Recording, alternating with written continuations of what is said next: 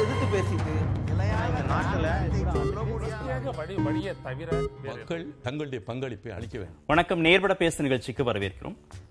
பொங்கலை முன்னிட்டு வழங்கக்கூடிய பரிசு தொகுப்புல கரும்பு இல்லை, கூடுதலான பொருட்கள் இல்லை அப்படின்னு எதிர்க்கட்சிகள் விமர்சனம் செய்திருக்கிறார்கள். 1000 ரூபாய் மட்டும் அரசு அறிவித்திருக்கிறது. பச்சரிசியும் சர்க்கரையும் சேர்த்து வழங்கப்படும் என்றும் அரசு தெரிவித்திருக்கிறது. ஆனால் 21 பரிசு தொகுப்புகள் வழங்கப்பட்ட நிலையில் தற்போது பரிசு தொகுப்பின் எண்ணிக்கை குறைக்கப்பட்டிருக்கு. கரும்பு விவசாயிகள் பாதிக்கப்படுறாங்க, அதனால் அதையும் கொள்முதல் பண்ணணும் அப்படின்னு விவசாயிகள் தரப்பிலிருந்தும் கோரிக்கை வந்திருக்கு. எதிர்க்கட்சிகளும் இந்த தொகையை 1000 ரூபாய் தொகையை உயர்த்தி வழங்கணும் அப்படின்னு கோரிக்கையை முன்வைத்திருக்கிறார்கள். அமைச்சர் தரப்பில் இதற்கான விளக்கங்களும் கொடுக்கப்பட்டிருக்கு. இது குறித்து தான் ஏற்பட பேச அமர்வில் பேசுகிறோம். பொங்கல் பரிசு தொகுப்பில் கரும்பு வெல்லம் தவிர்ப்பு நிதிநிலை காரணமாக முறைகேடு புகார் தொடர்பான அச்சமாங்கிற தலைப்பில் திமுக தரப்பிலிருந்து திரு வைத்திலிங்கம் பங்கேற்றிருக்கிறார். இந்திய கம்யூனிஸ்ட் கட்சியிலிருந்து திரு லெலின் இணைந்திருக்கிறார்.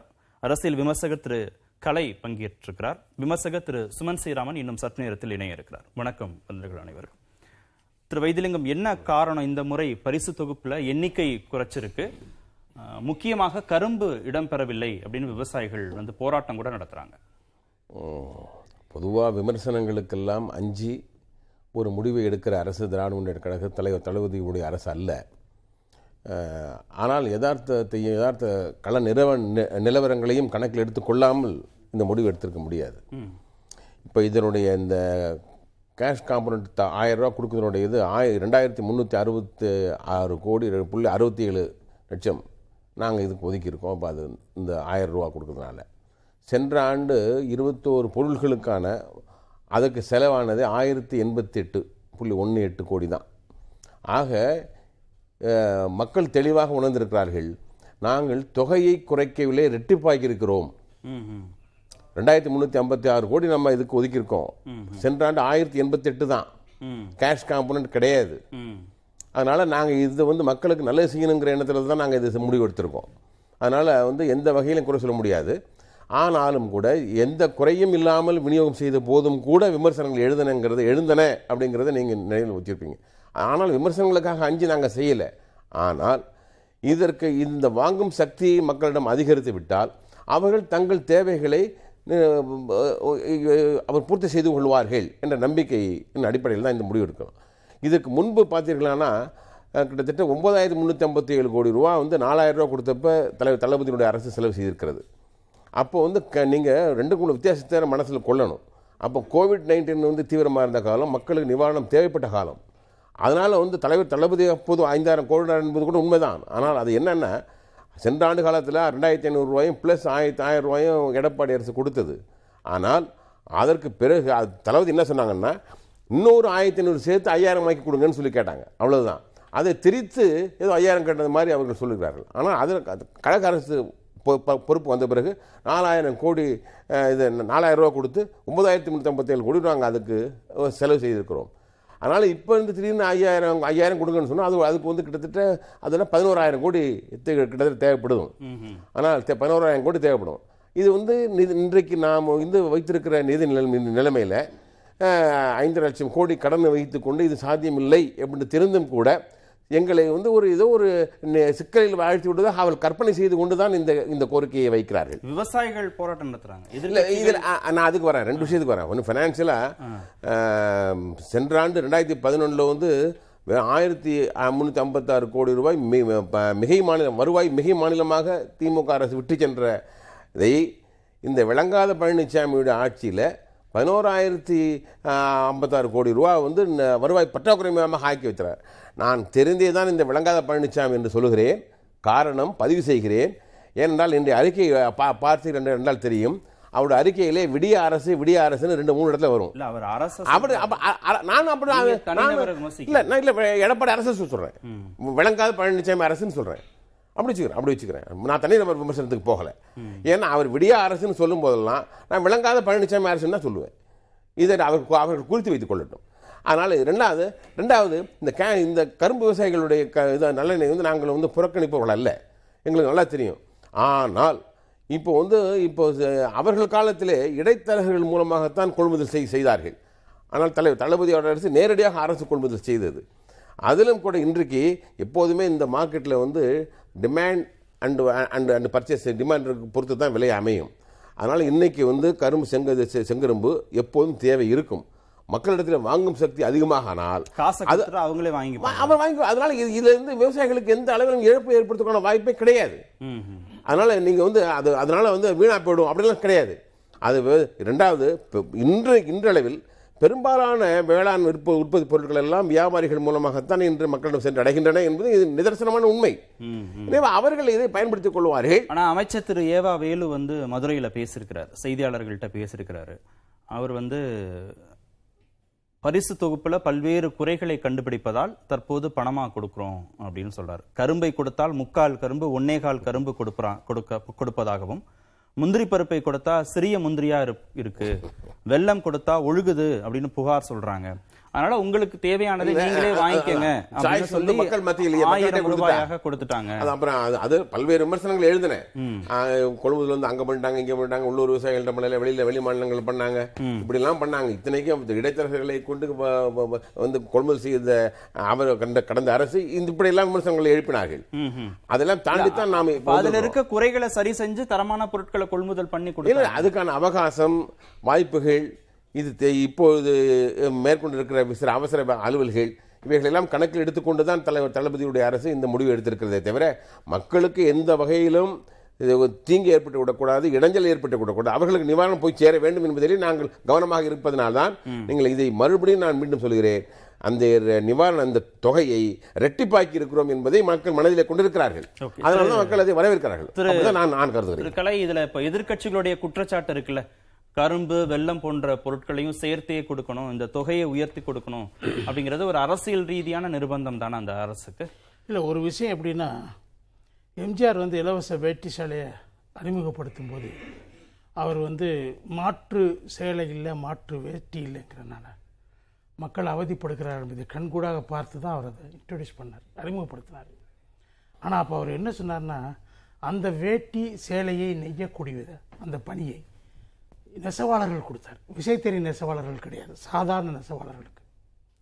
அவர்கள் ஆண்டு முழுவதும் அதற்காக வேலை வாய்ப்பு அவங்களுக்கு கிடைச்சிச்சு, ஆண்டு முழுவதும் அவர்களுக்கு சம்பளம் கிடைச்சிச்சு, அவருடைய வாழ்வாதாரம் பாதுகாக்கப்பட்டது. ஒரு பக்கம் இலவசம் வேட்டி சேலை, மாற்று சேலை, மாற்று வேட்டி இல்லாதவர்களுக்கு வேட்டி சேலை, இன்னொரு பக்கம் நெசவாளர்களுக்கு வேலை வாய்ப்பு, ஊதியம், அவங்களுடைய வாழ்வாதாரம் உயர்ந்தது. இதை நிறுத்திட்டா என்ன ஆகுது? இவங்களுக்கும் கிடைக்கல, அவங்களுக்கும் வாழ்வாதாரம் போயிடுது. கரும்பு வாங்குறதுங்கிற முறை வந்து வந்துருச்சு.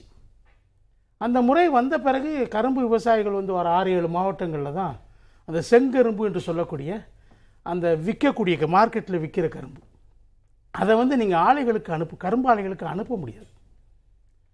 அதுக்கு தனி அது வேற கரும்பு, அதை உங்களுக்கு பயன்படுத்துறது வேற, அது விவசாயம் பண்றவங்க வேற கரும்பு விவசாயிகள், அவங்க ஆலைகளுக்காக விவசாயம் பண்ற அந்த கரும்புகளை விளைவிக்கிறாங்க.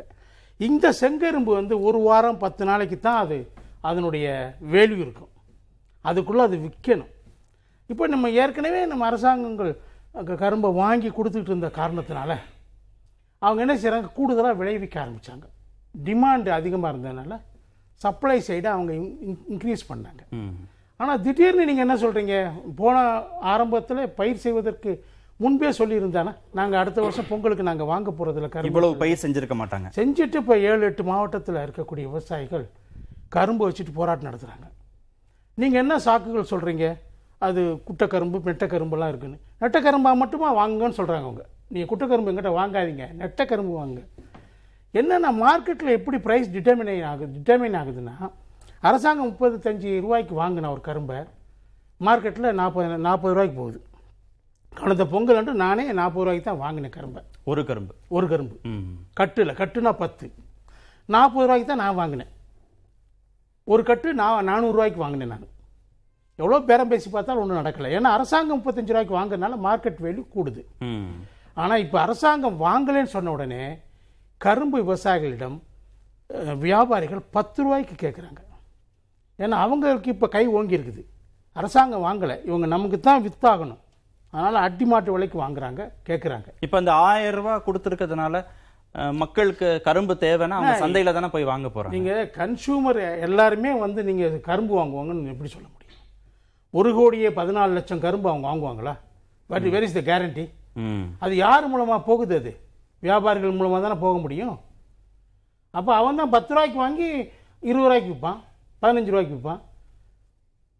கரும்பு வியாபாரிகளுக்கு, இடைத்தரகர்களுக்கு லாபம், விவசாயிகளுக்கு லாபம். வாங்குறவங்கலாம் கரும்பு வாங்குவான்னு எப்படி சொல்ல முடியும்? எங்க நான் என்ன சொல்றேன், சிம்பிள் அரித்மெட்டிக். 1,14,00,000 கரும்பு வாங்குறாங்க, வாங்க போறாங்க. வாங்கினா அது வாங்க இல்லை, இதை செய்ய முடியும் நீங்க நினைக்கிறீங்களா? கரும்பு வந்து பிரச்சனை இல்லாம, முந்திரி பருப்பு பிரச்சனை இல்லாம, வெள்ளம் வந்து பிரச்சனை இல்லாம, அந்த பரிசு பொருட்களை வந்து விமர்சனமே இல்லாம மக்களுக்கு கொடுக்க முடியும். அரசு கொடுத்தாங்களே, நீங்க தானே விமர்சனத்துக்கு உள்ளானீங்க.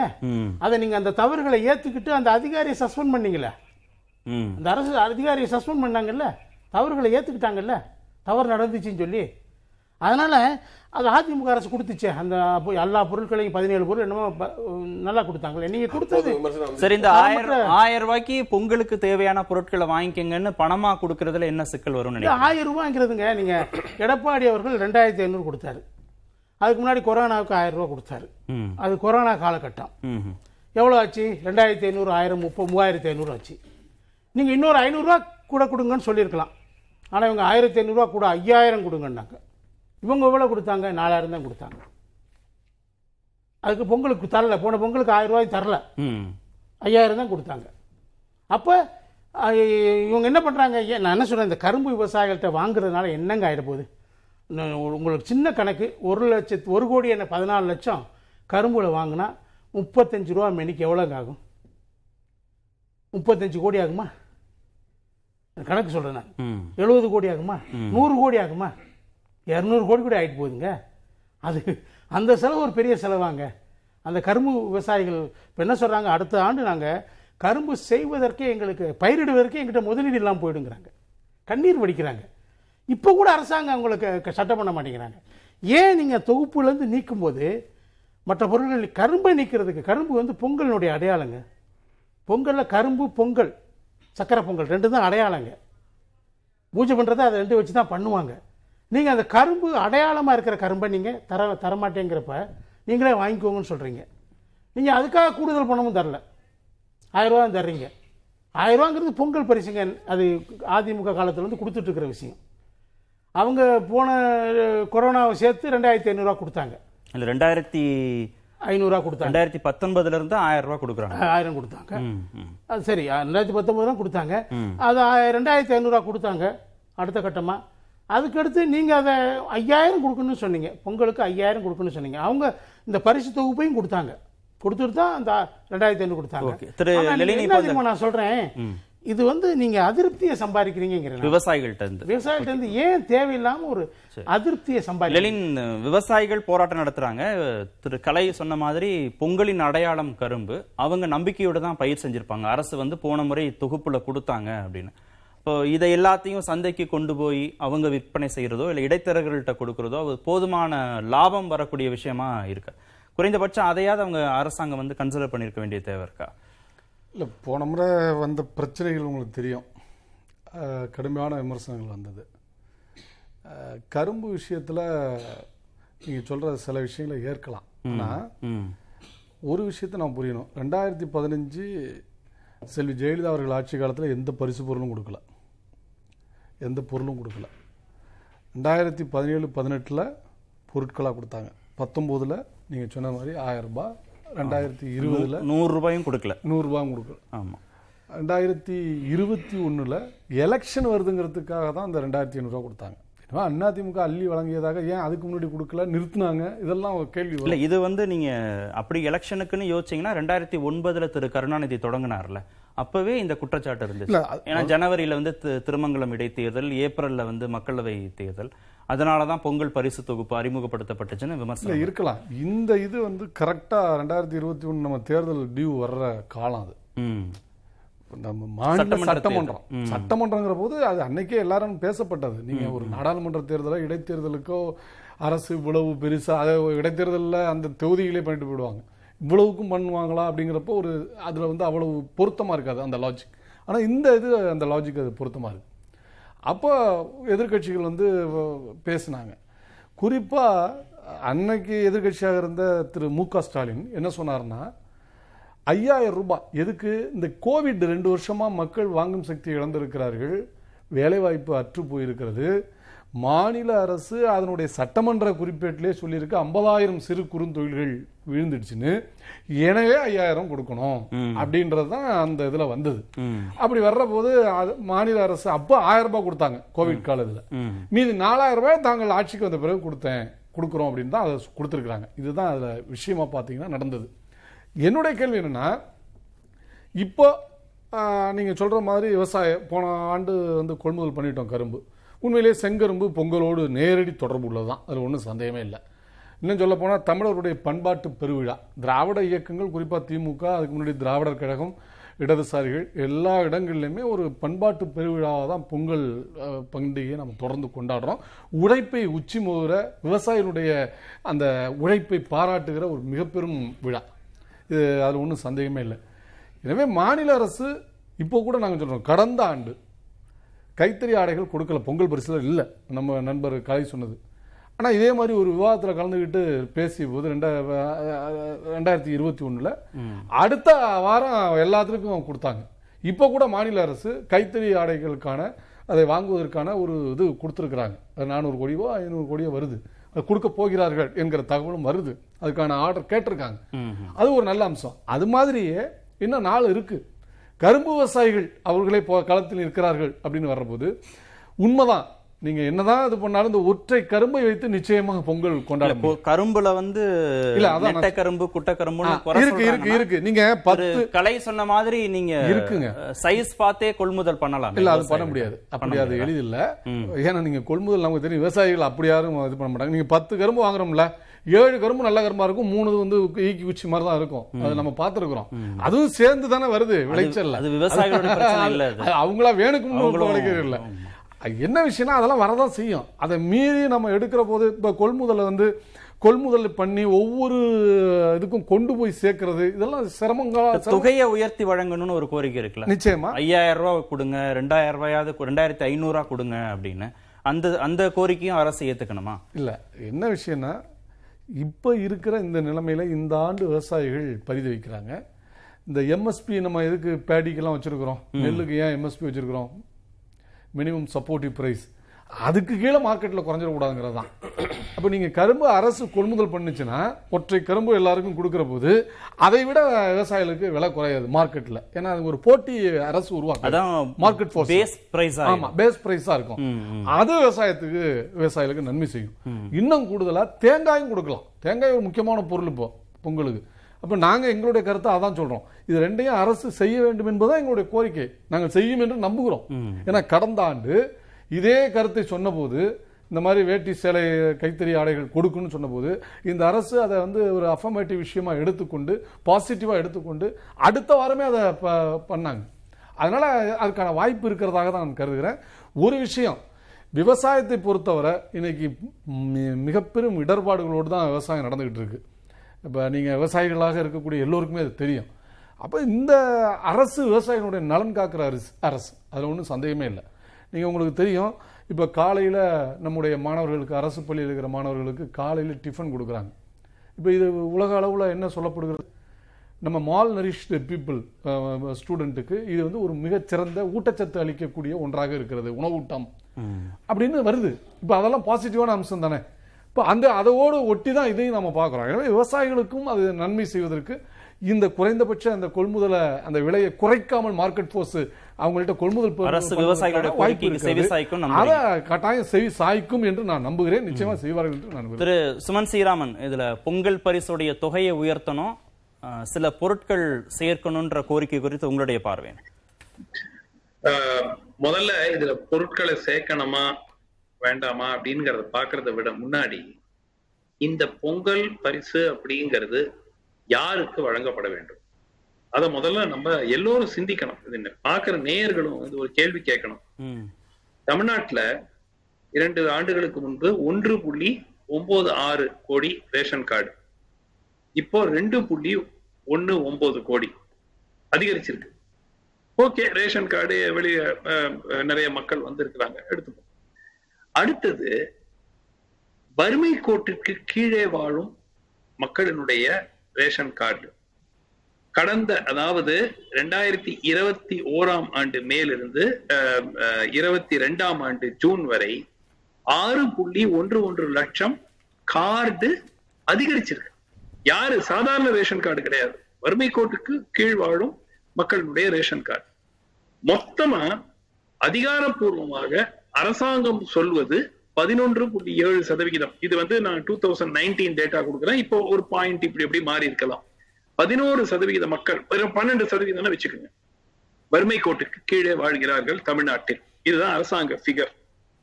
பாப்புலேஷன் லாஸ்ட் சென்சஸ் பிரகாரம் 7.2 crores. இப்போ ஆதார வச்சு கணக்கிட்டு இருக்காங்க 7.6 கோடி, 7.75 கோடினே வச்சுக்கோங்க. இதனுடைய 10% அப்படின்னா 12%னா எவ்வளவு வரும்? உங்களுக்கு சுமார் ஒரு 80 லட்சம் 90 லட்சம் ரைட்டா மக்கள் வறுமை கோட்டுக்கு கீழே இருக்கக்கூடும். ஆனால் அரசாங்கம் என்ன சொல்லுது? ரேஷன் கார்டு மூலம் 1.15 கோடி ரேஷன் கார்டு, ஒரு ரேஷன் கார்டுக்கு பிபிஎல் ஃபேமிலி 3.1 கணக்கு, கிட்டத்தட்ட 4 கோடி மக்கள் வறுமை கோட்டுக்கு கீழே இருக்கிறாங்க. தமிழ்நாட்டினுடைய பாப்புலேஷன்ல 50%க்கு மேல வறுமை கோட்டுல கீழே இருக்கிறாங்க. இது நான் சொல்லல, அரசாங்கம் சொல்லுது. ஏன்னா அரசாங்கம் ஒரு பக்கம் என்ன சொல்லுது?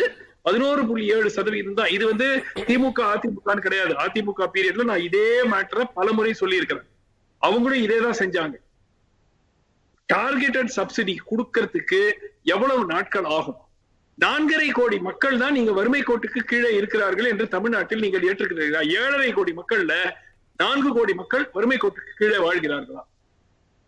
ஏன்னா நம்ம எல்லோரும் ஒத்துக்கிறோம், ஒரு பொங்கல் வேட்டி சேலை கொடுக்கறதோ இல்ல ஒரு கரும்பு பீஸ் கொடுக்கறதோ நிச்சயமா வந்து கொடுக்கப்பட வேண்டும். யாருக்கு கொடுக்கப்பட வேண்டும்? சப்சிடி இருக்கணும்ன்றீங்களா? டார்கெட் சப்சிடி இருக்கணும் உறுதியாகுங்க. எந்த இந்த மாதிரி ஒரு சப்சிடி நான் கேட்கிறேன். 2750 கோடி ரூபாய் அரசாங்கம் இப்ப செலவழிக்க போறாங்க இந்த திட்டத்துக்கு. எதற்காக 2 கோடி ரேஷன் கார்டுக்கு கொடுக்கணும்? வறுமை கோட்டுக்கு கீழே இருக்கக்கூடிய ரேஷன் கார்டுன்னு பாத்தீங்கன்னா 1.15 கோடி. 1.15 கோடியே எப்படி? நீங்க நான் சொல்றது எல்லாமே பொய்ன்னு எடுத்துட்டு நீங்க போய் வெரிஃபை பண்ணிக்க. அரசாங்கத்தையே கேளுங்க. தமிழ்நாடு அரசின் கொள்கையே வந்து டார்கெட்டட் சப்சிடி எங்கேயுமே இல்லையே. பொது விநியோக திட்டத்திலையும் அவங்க வந்து அதை ஏத்துக்கல. யூனிவர்சல் பிடிஎஸ் அவங்க ஏத்துக்கிறாங்க. இல்ல இல்ல நான் என்ன கேக்குறேன், மக்கள் பாக்குறாங்க இல்லையா? மக்களுடைய ஒரு தமிழ்நாட்டுல இன்னும் எவ்வளவோ இன்ஃப்ராஸ்ட்ரக்சர் டெவலப்மெண்ட் இருக்கு, எவ்வளவோ பணிகள் இருக்கு. நீங்க வருஷம் இந்த வருஷம் 1000 ரூபாய், அடுத்த வருஷம் 2000 ரூபாய், ஒரு வருஷம் 5000 ரூபாய். கோவிட்ல ஒரு பிரச்சனை உண்மையாக இருந்தது. அப்போ பணம் கொடுக்க வேண்டிய ஒரு சூழ்நிலை உண்மையாக இருந்தது. அதுல மாற்று கருத்து இல்ல. இப்ப இந்த அரசு ஆட்சி பொறுப்பு ஏற்ற பிறகு அப்பவும் கோவிட் இருந்தது, 4000 ரூபாய் கொடுத்தாங்க, தப்பு கிடையாது. ஏன்னா அப்ப மக்கள் வந்து தவித்துக் கொண்டிருந்தார்கள்.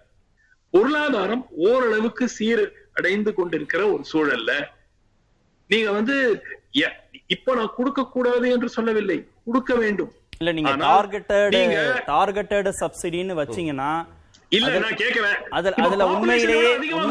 பயன்பெறக்கூடியவர்கள் நிறைய பேர் அந்த சிஸ்டத்தை விட்டு வெளியே போவாங்க. யூனிவர்சல் பிடிஎஸ் வச்சிருக்கக்கூடிய தமிழ்நாட்டுல மக்களுடைய ஆரோக்கியம், அவங்களுடைய ஹெல்த் இண்டெக்ஸ் அதெல்லாம் நீங்க பாக்குறதுக்கும், டார்கெட்டட் பிடிஎஸ் வச்சிருக்கக்கூடிய மாநிலங்கள்ல அங்க இருக்கக்கூடிய மக்களுடைய ஹெல்த் இண்டெக்ஸ் நீங்க ஒப்பிட்டு பாருங்க. ஒரு நிமிஷம் நான் ஒண்ணே ஒண்ணு கேக்குறேன். முடிக்கிறோம். பாப்புலேஷன் ஆஃப் தமிழ்நாடுல எல்லோருக்கும் வேட்டி சேலையும் 1000 ரூபாயும் கொடுப்பது நியாயமா? 2.19 ரேஷன் கார்டு கிட்டத்தட்ட 7 கோடி மக்களுக்கு நீங்க எப்படி வேட்டி சேலையும் இதுவும் கொடுக்கலாம், 1000 ரூபாயும் கொடுக்கலாம்? இது நியாயமா? நீங்க சொல்லுங்க. இந்த பணம் வந்து மக்களுடைய வரி பணம். இது வந்து எங்கிருந்தோ வந்து ஒரு தனிநபருடைய பணமோ ஒரு கட்சி பணமோ கிடையாது. இத வந்து நீங்க ஃப்ரீபி மாதிரி டிஸ்ட்ரிபியூட் பண்ண நான் ஃப்ரீபீஸ் நான் ஆதரிக்கிறேன். ஏன்னா நிறைய இலவசங்கள் மக்களுடைய வாழ்க்கை தரத்தை உயர்த்தும். ஆனால் நான் இதை கொடுங்க. யார் ஏழைகளாக இருக்கிறார்களோ அவர்களுக்கு 1000 இல்ல 5000 ரூபாய் கொடுங்க. உங்களால முடியும். ஏன்னா டார்கெட் பண்ணி அவங்களுக்கு யாருக்கு தேவையோ அவங்க கொடுக்குறீங்க. கார்ல வந்து கவர்மெண்ட் ஸ்டாஃபுக்கு எல்லாம் வந்து ரேஷன் கார்டை காட்டிட்டு எதுக்கு வாங்கிட்டு போனோம்? எதுக்கு ஒரு வேட்டி சேலையும் 1000 ரூபாய் எதுக்கு கொடுக்கணும்? நான் கேட்கிற கேள்வி வந்து எல்லா மக்களும் கேட்க வேண்டிய கேள்விங்க. இந்த டேட்டா எதுவா தப்பா இருந்தாலும் தயவு செய்து அரசாங்கம் அதை வந்து மறுத்து சொல்லட்டும். இல்ல இல்ல வறுமை கோட்டுக்கு கீழே இருக்கிற மக்களுக்கு தான் நாங்க கொடுக்குறோம், யாருக்கு மற்றவங்களுக்கு கொடுக்க போறது இல்ல சொல்லட்டும் அரசாங்கம். பட் நான் என்னுடைய பாயிண்ட் என்னன்னா, பொங்கல் பரிசு வழங்கப்பட வேண்டும், யாருக்கு அது கொடுக்கப்பட வேண்டும் என்று. இப்போ நான் ஒண்ணு கேட்கிறேன், 1000 ரூபாய் மாசம் மாசம் கொடுக்கணும்னு சொன்னாங்கல்ல இந்த அரசு ஆட்சிக்கு வரதுக்கு முன்னாடி. இப்ப என்ன சொல்றாங்க, யார் தகுதியானவர்களோ, தேர்தலுக்கு முன்னாடி அதை சொல்லலையே, யார் தகுதியானவர்களோ அவங்களுக்கு மட்டும்தான் 1000 ரூபாய் கொடுப்போம்னு சொன்னாங்களா? இல்ல இல்ல. அப்ப ஏன் இதுல மாத்தக்கூடாது? அதிமுக அரசு தான் பண்ணாங்க. வாக்காளர்களுக்கு எந்த அரசு, இது அதிமுகவாக இருந்தாலும் சரி திமுகவாக இருந்தாலும் சரி, இது வந்து ஒரு கிட்டத்தட்ட ஒரு பிரைப் தான், ஓட்டருக்கு ஒரு பிரைப் கொடுக்கிறது. இந்த 1000 ரூபாங்கிற பழக்கம் அதிமுக அரசு வந்து அந்த ஒரு தொடங்கி மக்களுக்கு பழகிட்டாங்க. இப்போ திமுக அரசு கொடுக்கலன்னா மக்களுக்கு அதிருப்தி வந்துடும். ஏன் அவங்க 4000 ரூபாய் கொடுத்தாங்க, ஏன் இவங்க கொடுக்க கூடாதா? அந்த மாதிரி ஒரு சிஸ்டம் கொண்டு போயிட்டு எப்படி ஒரு மாநிலத்தை முன்னேற்ற கொண்டு முடியும்? இதே மாதிரி போயிட்டு இருந்துச்சுன்னா கடன் வாங்கி தான் கொடுக்குறாங்க, அது உங்களுக்கு தெரியும். கடன் வாங்கி தான் ஸ்டேட் பாரம் பண்ணிட்டு தானே கொடுக்குது. 30,000 கோடி 40,000 கோடி ஒவ்வொரு வருஷத்துக்கும் பாரம் தானே பண்ணுது.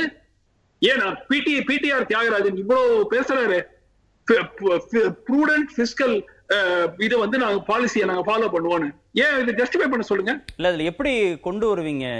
இப்ப நீங்க மாதாந்திர சம்பளம் வாங்கக்கூடியவர்கள் நீங்க சொல்ற மாதிரி நீங்க சொல்ற அந்த வருமான வரம்புக்குள்ள வருவாங்க. விவசாயிகள் எடுத்துக்குவோம், பெரும்பாலானவர்கள் விவசாயிகளா இருப்பாங்க, தினக்கூலியா இருப்பாங்க. இந்த மாசம் இல்ல நான் முடிச்சிட நீங்க அதை நீங்க கேட்ட கேள்விதான், நீங்க கேட்ட கேள்வியை பேசுவோம். அதுல இன்டர்பிரேஷன், இப்ப இந்த மாசம் ஒருத்தருக்கு 30 நாள்லயும் வேலை கிடைக்கும், அவருக்கு ஒரு நல்ல வருமானம் கிடைக்கும், தினக்கூலியா இருக்கிறவர். அடுத்த மாசம் 15 நாள் 20 நாள் தான் வேலை கிடைக்கும், அப்ப அவருடைய வருமானம் குறையும். விவசாயத்துல ஒரு போகம் நல்ல வருமானம் வரும், இன்னொரு போகத்துல வருமானம் வராது. நாம நீங்க சொல்ற நீங்க என்ன அரசு ஊழியர்களை மட்டும் இதுல இருந்து எக்ஸ்டெண்ட் பண்ணிடலான்றீங்களா, வெளியே எடுத்துடலான்றீங்களா? நோ கார்த்திகேயன், இன்னைக்கு வந்து உங்களுக்கு ஒருத்தருடைய வருமானத்தை, இன்கம் டாக்ஸ் கட்டுறவங்க எல்லாரும் ஆட்டோமேட்டிக்கா they shut be removed from this. நீங்க இன்கம் டாக்ஸ் கட்டுறவங்கன்னா உங்களுக்கு எதுக்குங்க 1000 ரூபாயும் வேட்டி சாலையும்? அந்த பகுதியை ஒரு நிமிஷம், அந்த பகுதிக்கு நமக்கு டேட்டா இருக்கு. நீங்க இன்கம் டாக்ஸ் கட்டுறீங்களா? நான் கட்டுறீங்களா? ஒரு நிமிஷம் கார்த்திகேயன் நான் முடிச்சிடுறேன். இன்னைக்கு வந்து ஒரு 20 ஆண்டுகளுக்கு முன்பு நீங்க இதெல்லாம் சொன்னீங்கன்னா, ஆமாங்க எப்படிங்க யார் எவ்வளவு சம்பாதிக்கிறாங்க, நான் உங்களுக்கு தினக்கூலி அது இல்ல சுமந்த். என்னோட கேள்வி வந்து இல்ல, நேரம் ரொம்ப கடந்துட்டோம். நீங்க நான் வந்து தனியார் துறையில மாதாந்திர சம்பளம் வாங்கக்கூடியவர்கள், இன்கம் டாக்ஸ் கட்டக்கூடியவங்க, அரசு ஊழியர்கள், அவங்கள விட்டுருங்க.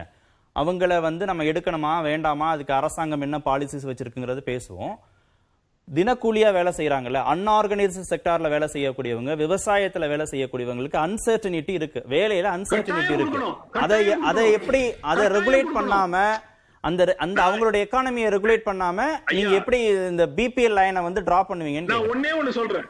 அரசு ஊழியர்கள் கிட்டத்தட்ட அதுவே வந்து ஒரு 20-25 லட்சம் கார்டு வர்றதுக்கான வாய்ப்பு இருக்கு. ஏன்னா கிட்டத்தட்ட ஒரு 60 லட்சம் 70 லட்சம் எல்லாம் நீங்க அரசு கார்பரேஷன்ஸ் எல்லாத்தையும் சேர்த்தீங்கன்னாக்க, டாக்ஸ் அசஸிஸ் யாரெல்லாம் டாக்ஸ் கட்டுறாங்களோ தமிழ்நாட்டுல அந்த குரூப் ஃபுல்லா எக்ஸ்க்ளூட் பண்ணுங்க. உங்களுக்கு டேட்டா இருக்கு. நான் என்ன சொல்றேன், ஃபர்ஸ்ட் இயர்லயே பர்ஃபெக்டா பண்ணுவோம்னு நான் சொல்லவே இல்லை. பட் ஒவ்வொரு ஆண்டும் வறுமை கோட்டிற்கு கீழே வாழும் மக்கள் அதிகரிக்கக்கூடிய எத்தனை மாநிலங்கள் இருக்கு நீங்க சொல்லுங்க. நீங்க ஒரு 5 மாநிலங்கள். தனியார் துறையில வேலை பாக்குறவரு இந்த மாசம் வரைக்கும் 1 லட்ச ரூபாய் சம்பளம் வாங்கிட்டு இருப்பாரு, அடுத்த மாசம் அவருக்கு வேலை போயிடும். இந்த மாசம் கணக்கு எடுத்துக்கிற வரைக்கும் அவருக்கு அவர் இன்கம் டாக்ஸ் கார்த்திகேயன் 1 லட்ச ரூபாய் சம்பளம் வாங்குறவரு அடுத்த மாசம் வேட்டி சேலை எடுக்க வேண்டிய நிலைமையில வந்து அரசாங்கத்திட்ட வந்து கையேந்த வேண்டிய நிலைமை வரும். வேலை போயிடுச்சுன்னா வேட்டி சேலை என்ன, எல்லாத்தையும் கையேந்த வேண்டிய நிலை தான் இல்லைங்க. வேலை போயிடுச்சுன்னா அப்புறம் என்ன இருக்கு? ஐயா நீங்க அப்போ ஒண்ணு பண்ணுங்க, எல்லாருக்கும் எல்லாத்தையும் இலவசமா கொடுத்துருங்க. ஏன்னா நாளைக்கு யார் எப்படி இருப்பான்? இன்னைக்கு வந்து அவன் பணக்காரங்க, இன்னைக்கு வந்து அவன் 1 கோடி ரூபாய் சம்பாதிக்கிறான், நாளைக்கு அவன் எப்படி இருப்பான்? இல்ல ஒரு நொடி உங்களுடைய விமர்சனத்தை உங்களுடைய கேள்வியை நான் முற்றிலுமாக புறந்தள்ளல.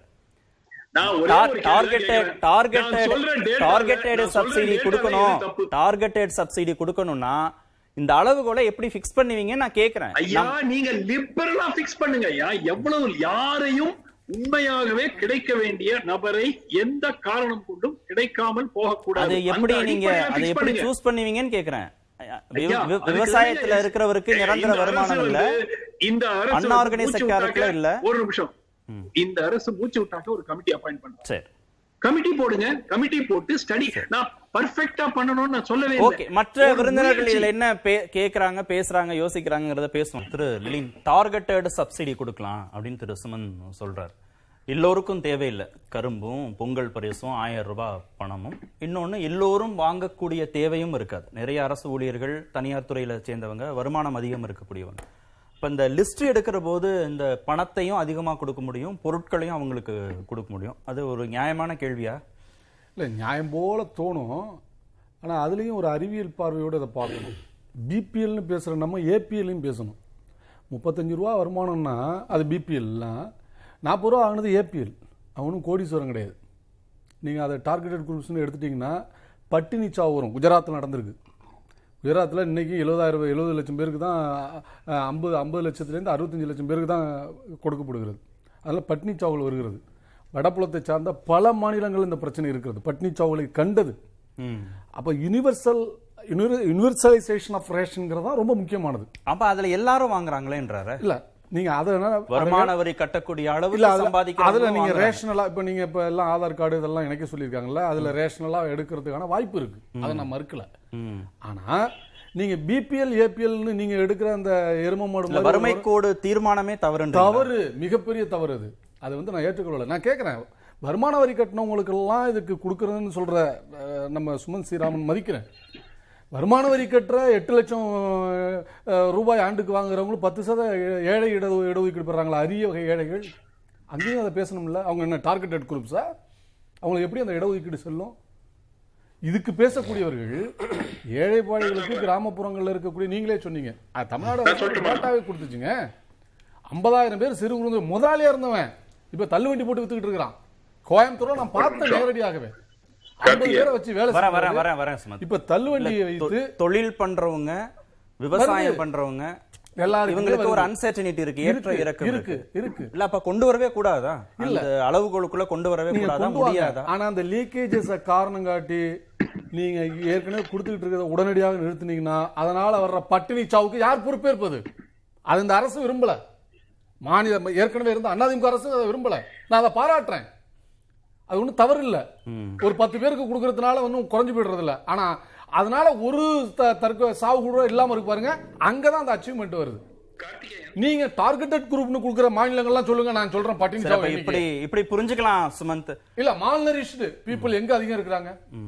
ஆண்களுக்கும் பெண்கள். நீங்கள் என்ன சொல்ல போனால் அனிமிக் கேர்ள்ஸ் எங்கே அதிகம் இருக்கிறாங்க? மாநிலங்கள் எடுங்க கணக்கை. ஏன் தமிழ்நாடு அதில் குறையுது? கேரளா ஏன் குறையுது? மற்ற மாநிலங்கள் ஏன் அதிகரிக்கிறது? சதர்ன் ஸ்டேட்ஸை தவிர பாக்கி எல்லாமே ஏன் அதிகரிக்கிறது? அப்போ இந்த சமூக சூழலை நீங்கள் கணக்கில் எடுத்துக்கொள்ளணும். அதை எடுத்துக்காமல் நீங்கள் பேசக்கூடாது. இன்னொன்று மிக முக்கியமான சொல்கிறேன், இப்போ ரேஷன் கடைகளில் நம்ம கொடுக்குற பொருள் ஏற்கனவே NNMBன்னு ஒன்று இருந்துச்சு, national nutrition monitoring bureau. 2016 Modi அரசு பற்றி, அது மோடி அரசு பற்றி இல்லை, இந்தியா முழுக்க தன்னுடைய சுதந்திரமான ஆய்வின் மூலம் ஒரு ஒன்றிய அரசின் நிறுவனம் அது என்ன சொன்னிச்சு, 2ஆம் உலகப் போர்க்காலத்தில் இருந்த செரல் இன்டேக், பருப்பு உட்கொண்ட விகிதம் இப்போது குறைந்திருக்கிறது. அதே போல 2ஆம் உலகப் போருக்கு முன்பு இருந்த சத்துள்ள உணவுகள் எடுத்துக்கொண்ட விகிதம், கலோரி வேல்யூல வெப்ப ஆற்றல் உள்ள உணவுங்கிறது இப்போ குறைந்திருக்கு. 556 கலோரி வேல்யூ குறைவான உணவை இப்போ சராசரி இந்தியன் உண்ணுகிறான். இதெல்லாம் யார் சொன்னது? நேஷனல் நியூட்ரிஷன் மானிட்டரிங் பியூரோ, பெங்களூர்ல தலைமா இருந்துச்சு. 2016 ரிப்போர்ட் கொடுத்தான். 2016 அப்பயே கழிச்சிட்டீங்களே. ஒரு ஒன்றிய அரசு கொடுத்த நிறுவனம் அந்த ரிப்போர்ட் வந்த பிறகு நீங்க என்ன பண்ணிருக்கணும்? அப்போ நான் டார்கெட்டட் குரூப்ல எல்லோருக்கும் கிடைப்பதற்கு ரேஷன் கடைகளை யூனிவர்சலைஸ் பண்றேன், எல்லோருக்கும் சத்தான உணவு கிடைப்பதற்கான உறுதிப்பாட்டை தருகிறேன் என்று ஒரு பாசிட்டிவா அந்த அரசு எடுத்துருந்துச்சுன்னா பாராட்டலாம். அதுக்கு மாறாக இப்படி சொன்ன அரசின் நிறுவனத்தையே நீங்க கலைத்தீர்களா இல்லையா? NSSOவில் என்ன வந்துச்சு? National sample survey. அதனுடைய முடிவுகளை வெளியிடாமல் நீங்கள் பண்ணீங்களா இல்லையா? நெருக்கடி கொடுத்தீங்களா இல்லையா? 2 பேரும் ராஜினாமா போயிட்டு போனாங்களா இல்லையா? வேலைவாய்ப்பு கடந்த 45 ஆண்டுகளில் இல்லாத கொடூரமான பின்னடைவை சந்தித்திருக்கிறது. அதனுடைய விளைவு ஒரு ஒன்றிய அரசின் கீழ் இருக்கிற நிறுவனங்க அது.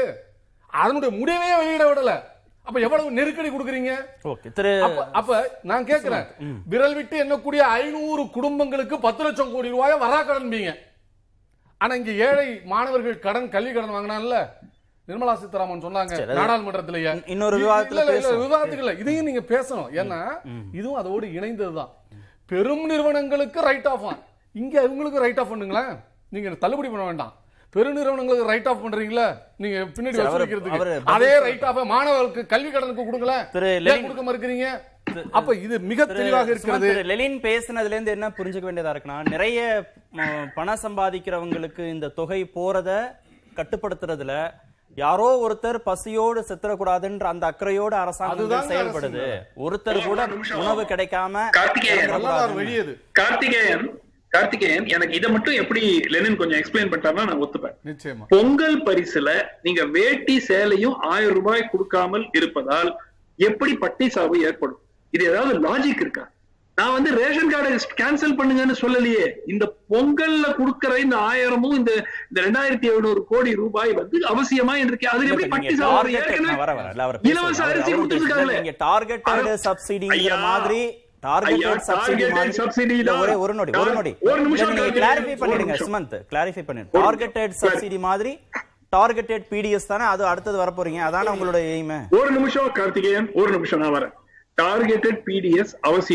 இது நான் டார்கெட்டட் சப்சிடி கொடுக்கணும்னு நான் சொல்லல.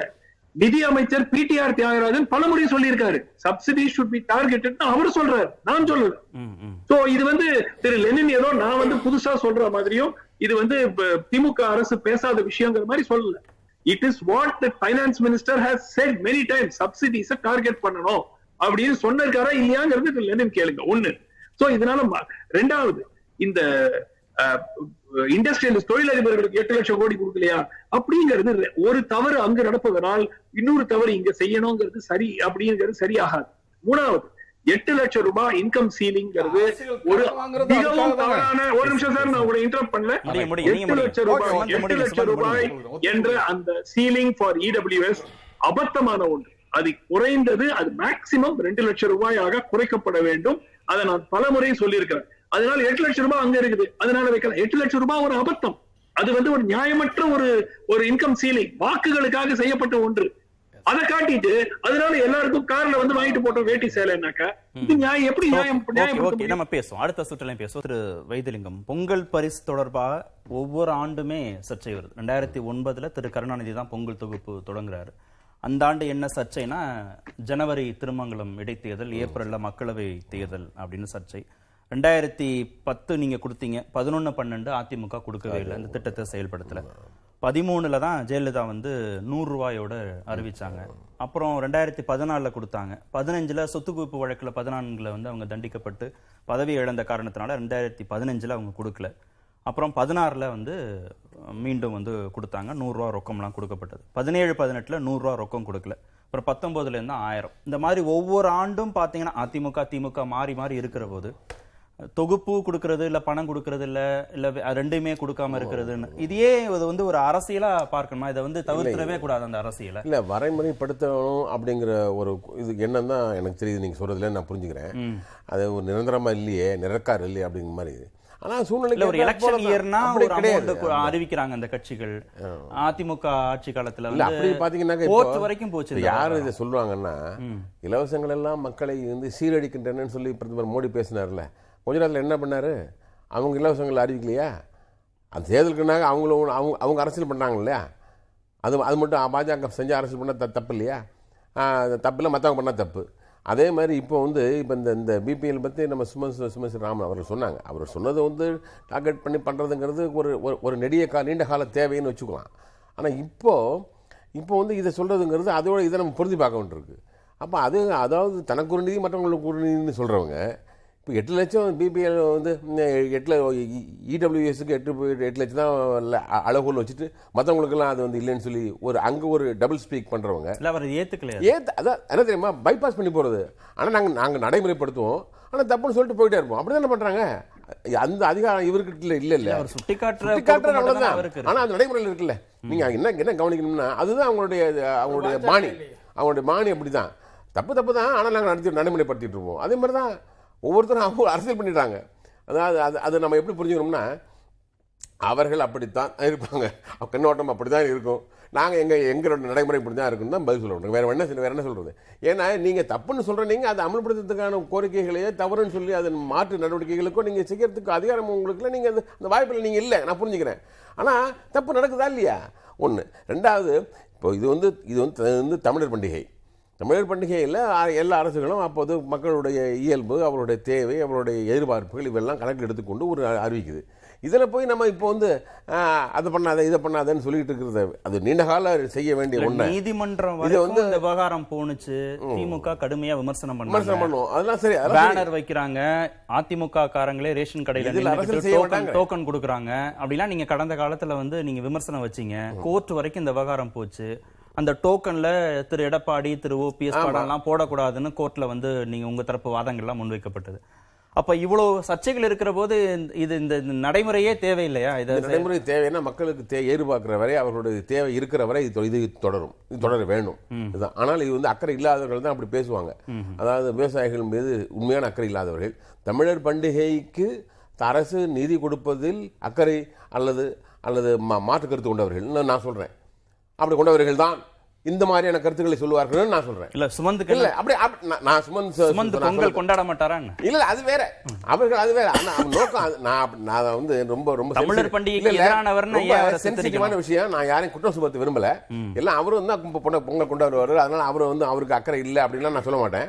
ஆனா தமிழர் பண்டிகைக்கு அரசு கொடுக்கறதுல அவருக்கு ஒரு மாற்று கருத்து இருக்கலாம். ஏன் நான் நினைக்க கூடாது? அப்ப எனக்கு இது இல்ல அப்படி இல்ல, நான் தப்பா சொல்லல. ஆனால் அந்த கண்ணோட்டம் சொல்றேன். பொங்கல் கொண்டாடுவீங்கல்ல சுமந்த், பொங்கல் தமிழர் பண்டிகை எல்லாம் கொண்டாடுவீங்க தானே? பொங்கல் தமிழர் பண்டிகை நிச்சயமா நாங்க கொண்டாடுற பண்டிகை. யார்கிட்டையும் நம்ம சர்டிபிகேட் எதிர்பார்க்கலங்க. சிலர் போன்று சர்டிபிகேட் கொடுக்கற நிலைமையில யாருமே கிடையாது. இல்ல கலை கலை நீங்க கலை தமிழர் பண்டிகை மட்டும் இல்ல, ஒரு இந்து பண்டிகையும் கூட. கலை சுமந்த் தமிழரான் கேளுங்கன்றாரு. கலை சுமந்த் யாரு சர்டிபிகேட் கொடுக்கணும்? ஒரே நிமிஷம் இதுக்கு யாரு இருங்க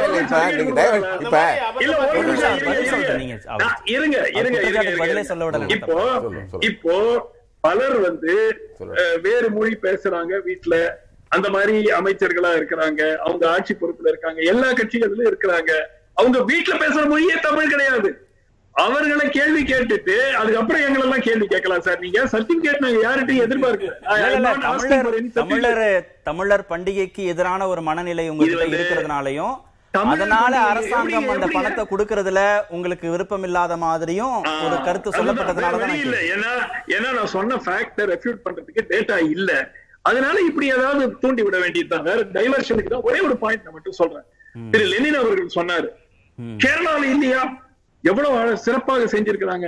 தயவு செய்து திரு லெனின், நீங்கள் ஆட்சி செய்து கொண்டிருக்கிற மாநிலம் டார்கெட்டட் சப்சிடிங்க, டார்கெட்டட் பிடிஎஸ் சிஸ்டம்ங்க. இங்கே அப்படிதானே சார் இருக்கு. அரிசி கார்டு, சக்கரை கார்டு. ஒரு நிமிஷங்க, இல்லைங்க கேரளால எத்தனை கார்டு இருக்கிறது வெர்சஸ் தி பாப்புலேஷன் அப்படின்னு போய் பாருங்க. ஒண்ணு, மொத்தமா 90 லட்சம் கார்டு தான், மொத்தமா எல்லா கேட்டகரியும் சேர்த்து. ரெண்டாவது, அப்கோர்ஸ் அவங்க பாப்புலேஷன் நம்மளது பாதி. மிக முக்கியமாக ஒரு விஷயம் நினைவு வச்சுக்க, மால் நியூட்ரிஷன். மக்கள் எவ்வளவு அனீமியா. மால் நியூட்ரிஷன்ல கேரளா பர்சன்டேஜ் 22 சில்ட்ரன்ல, தமிழ்நாடுக்கு 27. தயவு செய்து டேட்டாவை எடுத்துக்கிட்டு பார்த்துக்கிட்டு பேசுங்க. இல்ல மக்கள் தொகை அதிகமா இருக்கும்போது பர்சன்டேஜ் கூட தானே செய்யும். இல்ல மக்கள் தொகை சரி சரி அவங்க கலைக்கு முடிக்கணும். கலை முடியும். சரி சரி இல்ல சுமந்த் ஒரே ஒரு நொடி நம்ம திரு கலைக்கு வாய்ப்பே கொடுக்கல. இரண்டாவது சுற்றுல அவருக்கு வாய்ப்பு இல்ல. ஒரு நொடி திரு கலைக்கு வாய்ப்பே கொடுக்கல. நீங்க இல்ல ஒரு நொடி நீங்க சொன்னதுக்கு டார்கெட்டட் சப்சிடி வேணுமா? சுமன் சி ராமன் எழுப்பிய அந்த கேள்விகளுக்கு நேரடியாக பதில் சொல்லதான் விரும்புறேன். மறைமுகமாக இண்டிவிஜுவலாக அவரை தாக்குறதுக்கு நான் விரும்பலை. அதில் எனக்கு உடன்பாடு கிடையாது. அதை நீங்கள் ஏற்கனவே தாக்கிட்டீங்க, அதனால நான் சொல்லவே இல்லை. இவர் நீங்கள் தமிழ் பண்டிகை கொண்டாட மாட்டீங்கன்னா அப்புறம் தமிழரானும் அடுத்து கேட்பீங்கன்னு கேட்டேன். அப்படிதான் சொன்னேன். சரி வாங்க விஷயம் அது மாதிரி சொல்லலாம். அது மாதிரி நான் பேசுகிறோன்னு இல்லை. நான் என்ன சொல்கிறேன்னா, யூனிவர்சல் பிடிஎஸ்ங்கிறது தமிழ்நாட்டில் ஏற்றுக்கொள்ளப்பட்ட விஷயங்க, இந்தியாவில் எங்கேயுமே இல்லை. நம்ம ஃபுட் சேஃப்டி ஆக்ட் வந்தப்போ, உணவு பாதுகாப்பு சட்டம் யூபி ஆட்சியில் கொண்டு வந்தப்போ தமிழ்நாட்டுக்கு அந்த இது யூனிவர்சல் பிடிஎஸ்க்கு நாங்கள் தரமாட்டோம் அரிசின்னு சொல்லிட்டாங்க. அந்த விலைக்கு தரமாட்டோம்னு சொல்லிட்டாங்க.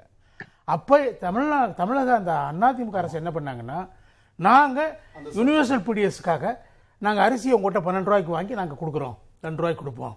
அதுக்காக 6,600 கோடி ரூபா ஆண்டு எங்கள் பட்ஜெட்டில் நாங்கள் கூடுதல் ஏற்றுக்கிறோம் சொல்லிட்டு யூனிவர்சல் பிடிஎஸ். ஏன்னா யூனிவர்சல் பிடிஎஸ்ல என்ன லாபம்னா, வெளி மார்க்கெட்டில் இருக்கக்கூடிய உணவுப் பொருட்களுடைய விலை குறையும். இது இப்போ இந்தியாவிலேயே தமிழ்நாட்டில் இந்த கரும்புக்கு சொன்ன உதாரணம் தானே. நாம ஒரு பேஸ் பிரைஸை வந்து அரசு மாதிரி பண்ணும்போது அது இது எங்கேயும் அதே தான் நடக்கும். பட்டினி சாவு இருக்க விலையை நம்ம கண்ட்ரோல் பண்ண முடியும். அதான் யூனிவர்சல் பீடிஎஸ். எம்ஜிஆர் அவர் உறுதியாக இருந்தார். அந்த யூனிவர்சல் பீடிஎஸ் அரிசி தராதப்போ உண்ணாவிரதம் இருந்தார். ராஜீவ் காந்தி மறுநாளே அரிசியை ரிலீஸ் பண்ணார். அது மாதிரி தொடர்ந்து திமுகவும் அதில் உறுதியாக இருக்குது யூனிவர்சல் பிடிஎஸ்ங்கிறதுல. யூனிவர்சல் பொங்கலுக்கும் கொடுக்கணுமா அது அது இந்த இந்த அவர் சொல்கிறார் பிபிஎல் கார்டு வச்சுருக்கவங்க, வெள்ளை கார்டு வச்சுருக்கவங்க அது சரியாக ஸ்க்ரூட்டினைஸ் பண்ணலை, அதில் பலரும் வந்துடுறாங்க. இல்லை இப்போ ஸ்மார்ட் கார்டெலாம் கொண்டு வந்துட்டாங்க, கொஞ்சம் கொண்டு வந்துருக்குறாங்க. அதில் எலிமினேஷன் நடந்துகிட்டே இருக்குது, எலிமினேஷன் ப்ராசஸ் நடந்துகிட்டே இருக்குது. போலி ரேஷன் கார்டுகள் கிட்டத்தட்ட 50% நீக்க வேண்டியது மத்திய அரசாங்கம் அந்த நடவடிக்கை எடுத்தாங்க. ஆதார் லிங்க் வரும். அவர் ஒரு விஷயத்தை தொடர்ந்து சொல்லிட்டே இருந்தார், அதை நீங்கள் எல்லாரும் சரியாக கவனிச்சிருப்பீங்கன்னு நினைக்கிறேன். பிடிஆர் பழனிவேல் தியாகராஜனே அதை யூனிவர்சல் பிடிஎஸ் வேணாம் தான் சொல்கிறார். அதாவது அவர் என்ன சொல்கிறாரு, யூனிவர்சல் பிடிஎஸ் வேணான்னு சொல்கிறாரு. ஆனால் அரசு திமுக அரசின் கொள்கையாக அது இருக்கா, அதை ஏற்றுக்கொண்டதாக அரசு. அதான் முக்கியம். நிதியமைச்சராக பல விஷயங்கள் நிதியமைச்சர் சொல்லுவாங்க. இன்னொரு சந்தர்ப்பத்தில் பேச அதே வந்து அரசின் கொள்கை நான் முடிச்சிருங்க, அரசின் கொள்கைன்னு எடுத்துக்கிற முடியாது. இன்னொன்று நான் சொல்றேன், ஏஏஒய் கார்ட்ஸ் மட்டும் கொடுக்கணுங்கிறார் அவர். அண்டோதியா கார்ட்ஸ் வச்சிருக்கவங்க மட்டும் கொடுக்கணும்னு சொல்றாரா? அதான் நான் கேட்கிறேன். ஏன்னா அவங்களுக்கு தான் இலவச அரிசி தரப்படுகிறது, புரியுது? அவங்களுக்கு பிபிஎல் ஃபேமிலிஸ் கிடையாது. ஏஏஒய் கார்ட்ஸ் வச்சிருந்தா தான் இலவச அரிசி. அந்த மாதிரி கொடுக்கறாரா எனக்கு தெரியல. என்ன தெரியுமா என்ன பிரச்சனைக்குன்னா, இப்போ இன்கம் டாக்ஸ் கட்டுறவங்களை எலிமினேட் பண்ண சொல்றாரு, அரசு ஊழியர்கள் எலிமினேட் சொல்றாரு. அரசு ஊழியர்கள் தான் இன்கம் டாக்ஸ் கட்டுறான், இன்கம் டாக்ஸ் கட்டுறவங்க தான் பெர்மனன்ட் சேலரி வாங்கிட்டு இருக்கிறான்.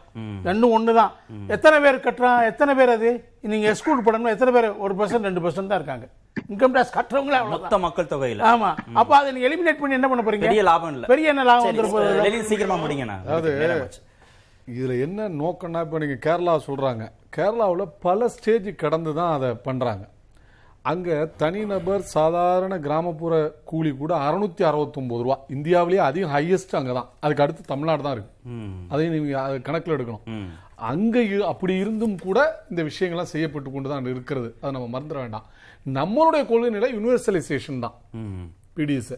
அப்ப அந்த நிலையில இருந்தா நம்ம இதை இன்னொரு நாள் தனியாவே விவாதிங்க. பெர் கேபிட்டா இன்கம் எங்க பஞ்சாப் தான் அதிகம்.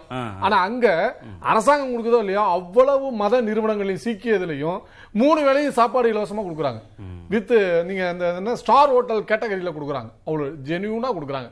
நீங்க அது வந்து மரபு சார்ந்த ஒரு விஷயம். நல்ல நல்ல வாதம் தான். இன்னொரு நாள் பேசுவோம் நம்ம. உங்கள் என்னுடைய ஒரே ஒரு பாயிண்ட், ஏஏஒய் கார்டு ஹோல்டர்ஸுக்கு மட்டும் நான் கொடுக்கணும்னு சொல்லவே இல்லை. ஏன்னா அது மொத்தம் கம்மியான கார்டு, 18 லட்சமோ 20 லட்சம் கார்டு தான். பிபிஹெச் கார்டுன்னு இருக்கு, ப்ரையாரிட்டி ஹவுஸ் ஹோல்ட் கார்டு. அந்த கார்டும் வறுமை கோட்டுக்கு கீழே வாழும் மக்கள் 90 லட்சம் கார்டு இருக்கு. மொத்தம் 1.15 கோடி கார்டு இருக்கு. நீங்க 2.19 கோடி வறுமை கோட்டுக்கு கீழே இருக்கிற இல்லைங்க மன்னிக்கணுங்க, PHH card priority household 90 லட்சத்துக்கு நன்றி.